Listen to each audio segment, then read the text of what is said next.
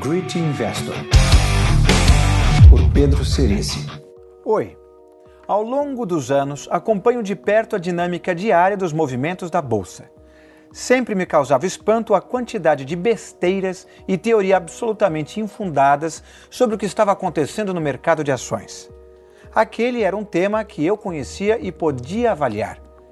Uma dúvida que sempre me assustava era: será que o que eu estou lendo sobre os outros temas também contém tanta imprecisão? Isso só acentuou meu ceticismo sobre tudo o que leio e ouço dos supostos especialistas. Quando comecei a correr, inicialmente procurei algumas assessorias esportivas em busca de orientação. Encontrei naqueles profissionais uma semelhança enorme com o tradicional corretor de ações. A maioria das pessoas considera o corretor uma pessoa capacitada a dar conselhos sobre como investir. Eu aprendi desde muito cedo, como corretor, que o papel do corretor é fazer o cliente operar, não ganhar dinheiro. Decidi continuar treinando sozinho e comprei vários livros sobre treinamento para maratonas. De certa forma, fui um autodidata e meu próprio técnico nessa fase. Só mais tarde, já no triatlon, fui entender a verdadeira importância de um técnico. Entre os autores principais sobre o tema havia um médico sul-africano chamado Tim Noakes, que escreveu o que considero a obra mais completa sobre a corrida, The Law of Running. Foi dele também uma teoria inédita sobre o que limita o desempenho humano, o cérebro. Através do que ele chamou de governador central, ele controla a capacidade fisiológica do esforço, impedindo que o atleta se mate, literalmente, durante a atividade física no seu livro Waterlogged, quebrou o mito criado pela indústria de isotônicos de que devemos nos hidratar abundantemente durante a corrida. Ele sempre se embasa em experimentos científicos controlados e observação prática de atletas vencedores. Até então, Dr. Noakes era respeitado na comunidade acadêmica mundial e uma referência em seu país.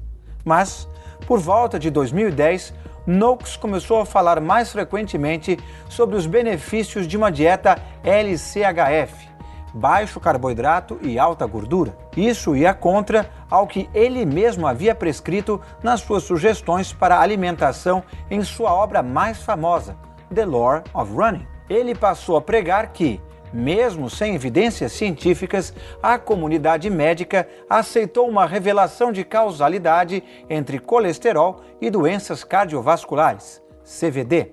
Todos nós crescemos ouvindo que gordura é ruim, que uma dieta saudável é uma dieta com pouquíssima gordura e que essa gordura deve ser, na maior parte, de origem vegetal. Na esteira dessa teoria, toda a indústria de alimentos se ajustou, criando infinitos produtos light, low fat, etc.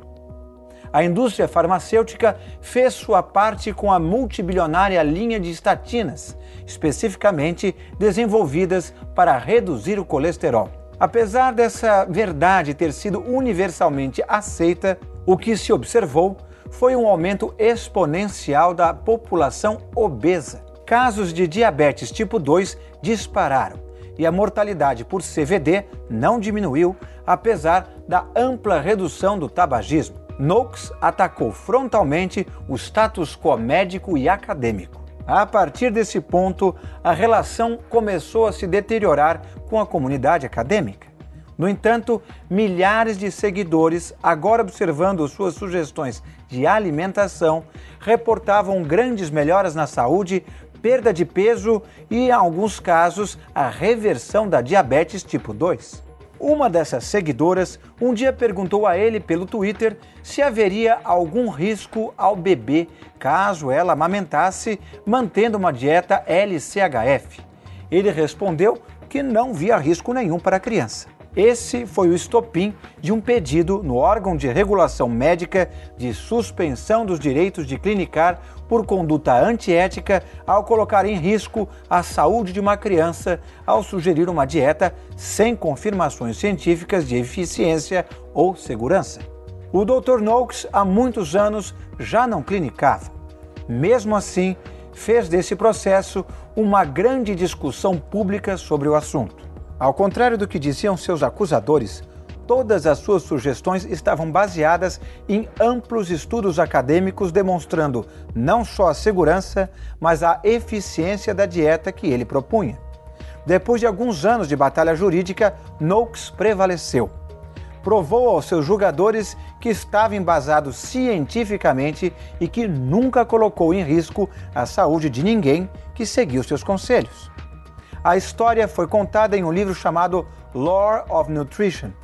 Neste livro, ele conta a história de como tomou contato com essa nova linha de pensamento foi lendo The Art and Science of Low Carbohydrate Living dos médicos Jeff Volek e Stephen Finney que ele teve conhecimento das pesquisas de longa data já realizadas a respeito do tema. Mas foi justamente toda a publicidade do caso que trouxe mais audiência para teorias que iam frontalmente contra o que se tinha como verdades absolutas.